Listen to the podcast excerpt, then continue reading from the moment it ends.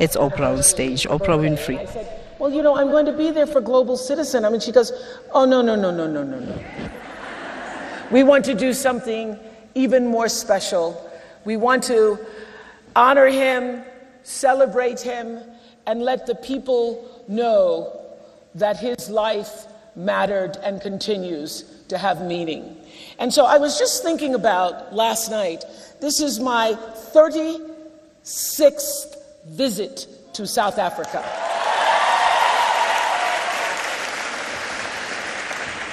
I have been here 36 times, and I keep coming back because I love this country and I love its people.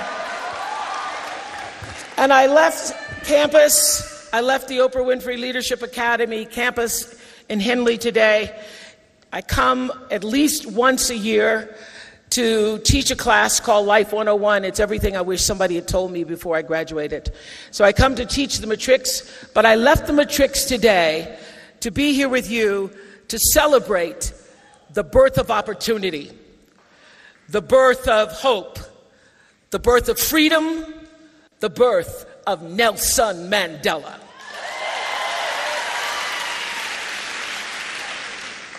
I loved him so, and he was my favorite mentor because he was a man who could have sought revenge, but instead he sought reconciliation.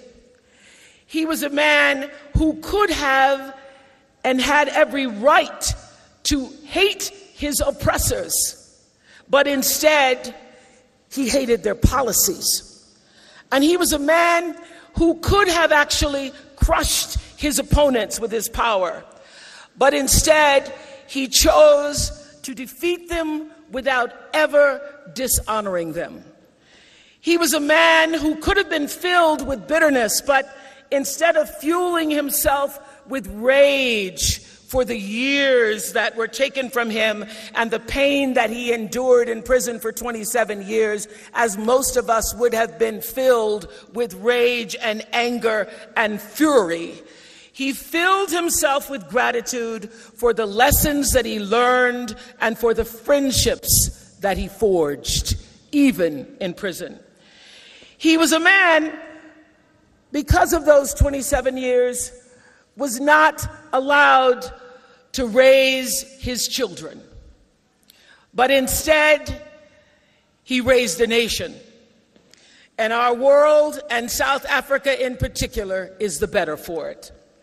I have to tell you that I met Madiba when he came to the United States, and it was like coming home. And I have to say that I had decided that I was going to do something for South Africa. The year I was building my home in, in uh, Los Angeles, and anybody who's ever bought, built a home or built a kitchen or remodeled a bathroom, when they tell you it's going to be done, it's never done. So I'd been told that my house was going to be done, finished by Christmas uh, 2002. And of course, it wasn't. And I started to think about what is the ideal thing to do for Christmas since I can't be in the house and have the Christmas that I wanted. And I started thinking about when I was growing up poor with my mother in a town called Milwaukee, and my mother was on welfare, and there was my mother, my half brother and sister, and I. And my mother called me into her room on Christmas Eve to tell me that there would be no Christmas this year. And I was like 12 years old, and I thought, what? What happened to Santa Claus? I, I kind of was getting on to that Santa Claus thing, but you know, you get more presents if you believe. So, my mother said, There will be no Santa Claus this year. I can't afford it. And my first reaction was shame. My first reaction was embarrassment because I thought, what will my story be? What will I be able to say to all the other kids who talk about what they got for Christmas and I got nothing for Christmas? And I was embarrassed about that because it confirmed what I had been feeling. Because you know, when you're poor, you don't exactly know you're poor until somebody tells you you're poor. And then you see other people and you go, Well, I really am poor.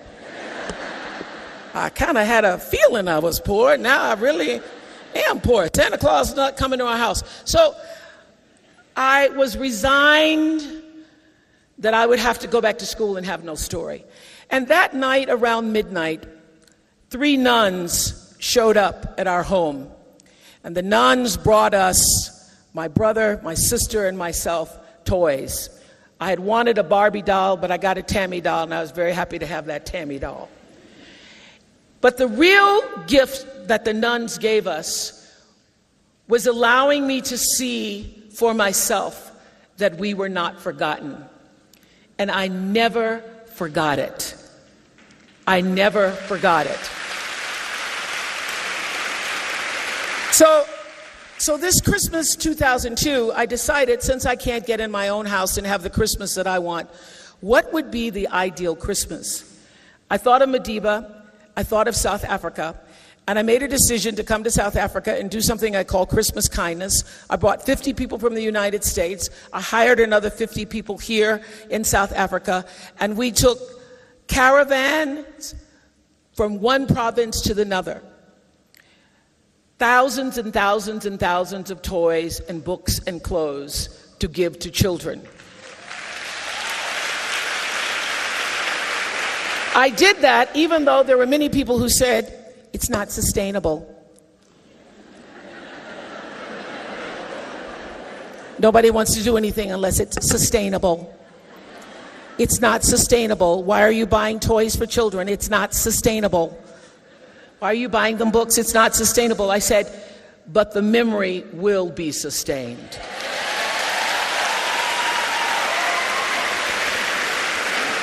And so, I make these plans to come to South Africa in 2002, and Nelson Mandela hears about the plans and he says, You must stay at my home.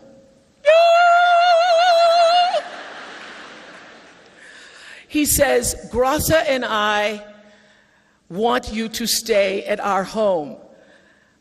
I said, like in the house? like in the same place where you sleep? He says, Yes, our home in Qunu can be your home base. So I said to Stedman, my life partner, Oh my God, Nelson Mandela has invited us to stay at his house. What am I going to do? I said, I don't know. It's, it's 10 days and nights, Stedman. It's 10 days and nights. Who stays at anybody's house for 10 days and nights? I said, I don't have 10 days and nights worth of conversation. I don't know what I can say. I can, I can get through one day, maybe one night. I don't have 10. And Stedman said, it's Nelson Mandela. You don't have to talk. Why don't you try listening?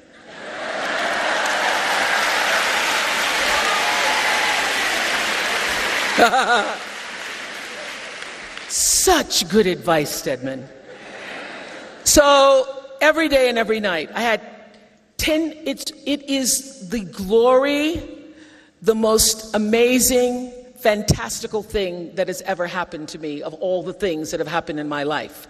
I got 10 days and nights and 29 meals with Nelson Mandela and Graça Machel.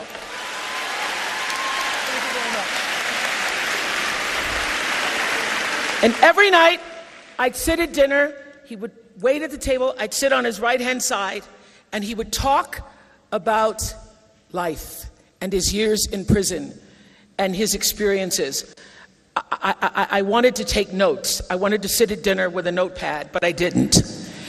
But what I learned in those 10 days and nights and 29 meals was that his goodness, his integrity, his soul could not be contained in a seven by nine foot cell.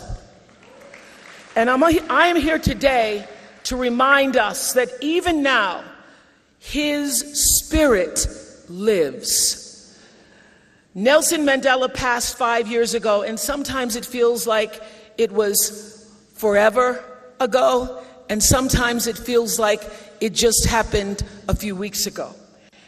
But I, sitting at his funeral, I could sense and feel that I didn't think he had passed away from us. Instead, it felt like he was passing through us. Because we are Mandela's children, and we are his legacy, and his legacy speaks to us. Each time we choose unity over division, his legacy speaks to us each time we decide that we are going to fight for equality over domination and love over hate. He was the son of Chief Henry Mandela of the Madiba clan of the Xhosa speaking Thembu people. And he rose to become not only the leader of this great nation, but a citizen of the world. And he, I believe, the spirit of him abides with every man, every woman who listens with humility Everyone who says yes to breaking down a barrier and not to putting up a wall, who educates rather than retaliates. He is with us every single time somebody somewhere casts a vote for democracy and casts a vote for freedom. He lives.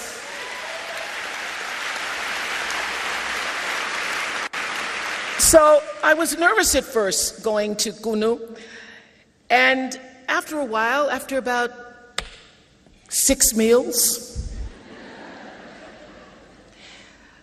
I became comfortable with Madiba and so comfortable that we could sit in silence.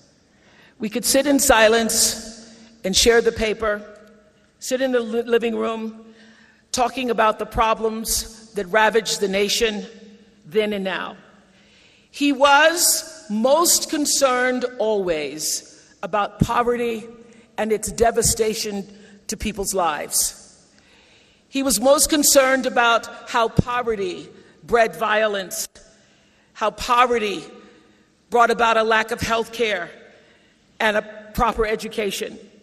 He was concerned then, as I am concerned now, about a generation of young people who are not being empowered with the quality of education that they need and that they deserve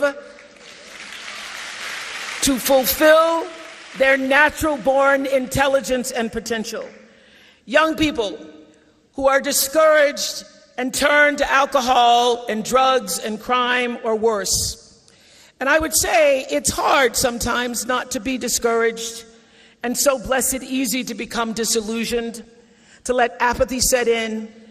Madiba himself sometimes felt discouraged. He was, after all, human. But he also felt the collective heartbeat of his people. He knew that mountains could be moved, the gridlock could be eradicated if we were all to join forces and work together in service for something greater than ourselves. That is what he believed and it is what I know to be true. One of my favorite quotes is from another powerful leader, Dr. Martin Luther King, who once said, Not everybody can be famous. And if he were alive today, he would say, No matter how many selfies you take. Not everybody can be famous, but everybody can be great because greatness is determined by service.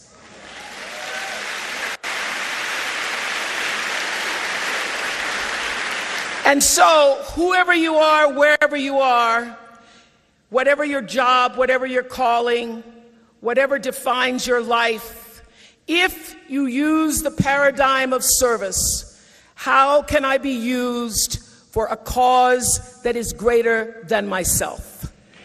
How can I be used by the power that has created all beings for something bigger than me? That is the question. And asking that question, I understood that when Nelson Mandela got discouraged, He didn't despair. When he got discouraged, he got busy. He never permitted the darkness to extinguish his light. And I am here today to offer a prayer, a prayer that we all continue to live in his light, to connect to his vision, and strive for it. That light never shined brighter for me than in 2007 when I opened the Oprah Winfrey Leadership Academy for Girls in support of Madiba's mission to alleviate poverty by educating girls. So, this is how it came about. Madiba and I were just sitting in the living room. we were chit chatting, as we do. And he passed me the paper, and there was a story about a young boy who had lost his grandmother, lost his home, and would not be able to be educated unless somebody was going to support this boy. And we started talking about what is the answer to eradicating poverty. And I said, the only answer I knew was education. He said, yes. And I said, well, one day I would actually like to build a school, and it would be a school for girls because I believe that women are going to save South Africa.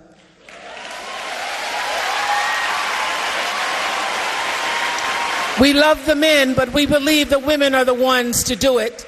I said that to Madiba. He said, Yes. And he said, You want to build a school? Now, I was thinking, sometime, yeah, I do want to build school. And he got up that moment, called the Minister of Education, who was Kader Asmal, and asked Kader Asmal to come to the house because Oprah wants to build a school. I was thinking, not today, but. So I built a school in 2007. I built a school to give girls who look like me, who came from backgrounds like me, who didn't have the means but had the brain power and the will to succeed. I wanted to give those girls a chance. And I will say that the experience of watching these daughters of South Africa find their voice and find their grace has made me think long and hard about the universe that our young leaders are graduating into today. Some of my girls are here today. Girls who graduated from my leadership academy have gone all over the world. Some graduated from universities in the United States.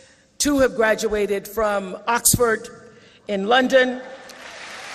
Some come from UJ, from NMMU, from WITS, from UCT, Pretoria, Stellenbosch, and Rhodes. Girls, stand up from the Oprah Winfrey Leadership Academy.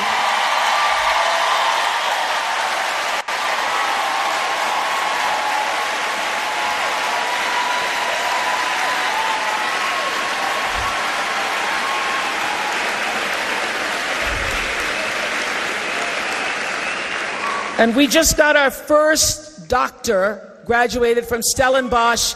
Guatemala Tepi. Guatemala, stand up. Turn around.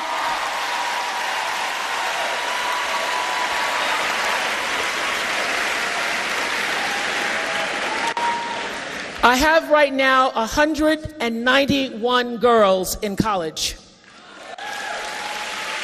20 of them in the United States. That is the answer to the question of how can I serve? So here's my hope, not just for my girls, but for South Africans and human beings everywhere. I hope that we are able to continue to create a culture that recognizes the responsibility that we have to one another. Here's the truth each one is supposed to teach one. When you learn, you teach. When you get, you give. So when I first realized that I had enough money to take care of myself, the first thing I did was take care of my parents, take care of my family. And then I started to think about who else can I serve? I want to serve people who are like me, who come from circumstances like me. I want to give them a chance to better themselves. And so the dream for this academy had been birthing itself within me for years.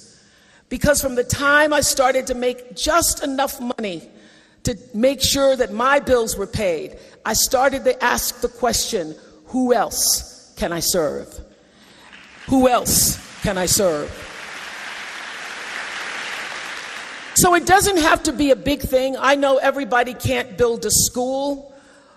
Everybody can't go out and, and, and, and make uh, uh, legendary promises, but you can take care of the person who's closest to you.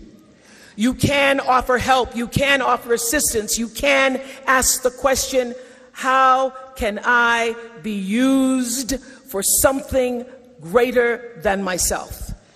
And in doing that, you align with Madiba's vision, both compassionate and practical.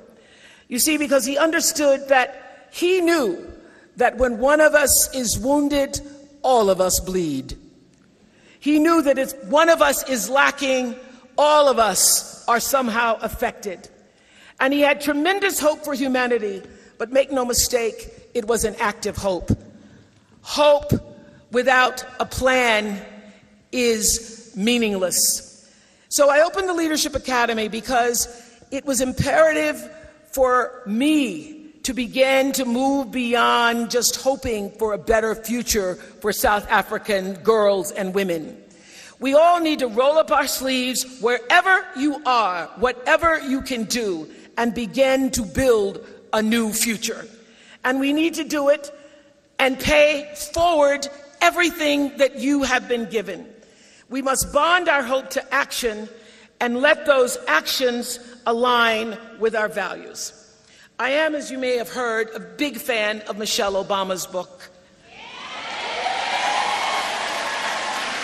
Her memoir, Becoming, I recommend it for everybody. And the first thing I loved about it was its title, because, at least to me, the word becoming suggests that we all are forever evolving, constantly learning how to give more of ourselves to each other, but first filling your own cup. And I want to say this to the women. For a long time, I was afraid when people would say to me, Oh, she's so full of herself. Oh, she thinks she's so much, she's so full of herself. I would hide behind that and try to say, Oh, no, no, no, no, no, no, no, no, I'm not full of myself, I'm not full of myself. Until I recognize that unless you're full, you don't have enough to give to anybody else.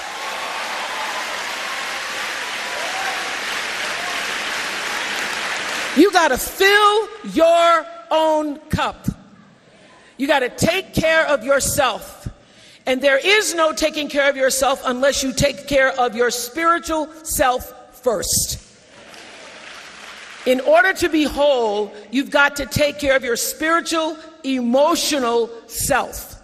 So fill your own cup so that when people say you're full of yourself, you say, Yeah, baby, I'm so full, my cup's running over. Amen. My cup is running over. And when you fill your cup to running over, you then have enough to give to other people. But if you don't fill your own cup, other people will drain you dry. They will exhaust you. They will tire you. They will wear you out. And you will never have enough energy to do what you are actually created to do. To fill yourself, make yourself whole, then offer that gift to the world. So we are always becoming, always being able to stretch beyond this moment, doing your best in this moment that leads to the best in the next moment to become people who create a sense of unity and cultivate inclusion. Madiba hoped that we were becoming a world of, of, of tolerance, that we were coming, becoming a world of diversity, of diverse conversations and thinking and skin colors and sexual orientations and talents and dreams. He believed in our future. So I want to say a word to the young dreamers of this nation. Mandela said that a winner is a dreamer who never gives up. So, my offering to you today, young people, is never give up. Because it is your fresh perspectives that are going to bring about unprecedented innovation for this country. We need you. You are in the majority, but I realize that the statistics are abysmal, that you're still the most vulnerable in the labor market, with more than one in every three of you out of work. Do not give up. Find a way. And I want you to know that your day will come, it's coming, it's on its way because of you. And I want you to know that I applaud your resilience. The thing that's so remarkable about every single girl that comes to my school is all of the trials and all of the traumas they've been through. Most girls have experienced six major traumas by the time they get to my school. And in spite of that, they still rise. And so I say to all the young people, you too can rise because you are capable and you are brimming with the wisdom of all who came before you. One of my favorite inspirations is from a poem that Maya Angelou wrote called To Our Grandmothers. And in that poem, she has a line that says, I come as one, but I stand as 10,000. I come as one but I stand as 10,000. And I am telling you that every time I walk into a boardroom and I'm the only woman in the boardroom or the only person of color within a 50 kilometer radius, radius there's not even a kind of brown person in the room. I walk into the room and I whisper to myself, I come as one, but I stand as 10,000.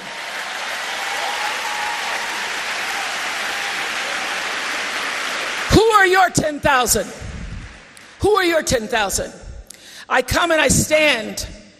I stand with my mother and my grandmother and her grandmother and her grandfather and her grandmother and her grandfather before them. I stand as 10,000, remembering the stories of my ancestors. It's important to know the stories from which you've come and be guided by those stories and their transformative power on your life. Take the lessons from their lives, take their sacrifice. Take their courage, take their hope, take their strength, take their guts, take their resilience, take their warrior spirit, and take their crowns and put it on your head and wear it.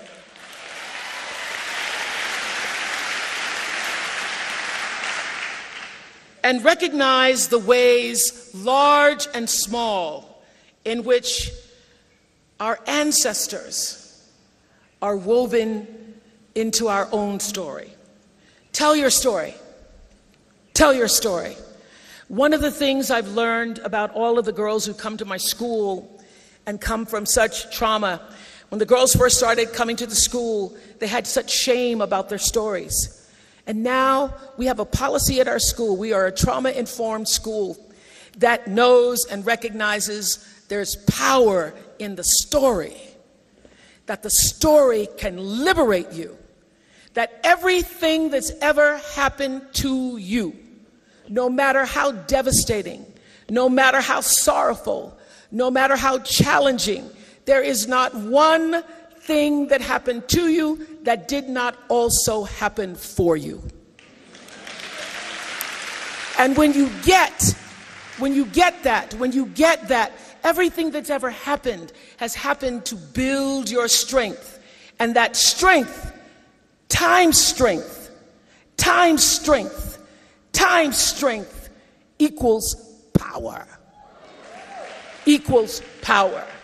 So when you've been through so many trials and so many tribulations, what it does to you if you allow yourself to open up to the story that's come before you, that's helped to make you, what happens is it gives you power. So, I think it's only fitting that I close today with letting Madiba have the last word. It was difficult to know which words should I choose. Do I end with his wish for you may, he says, may your choices reflect your hopes and not your fears?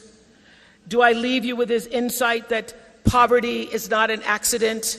Do I leave you with understanding that, like slavery and apartheid, poverty is man made and can be removed by the actions of human beings? Or the notion that if people can be taught to hate, they can also be taught to love?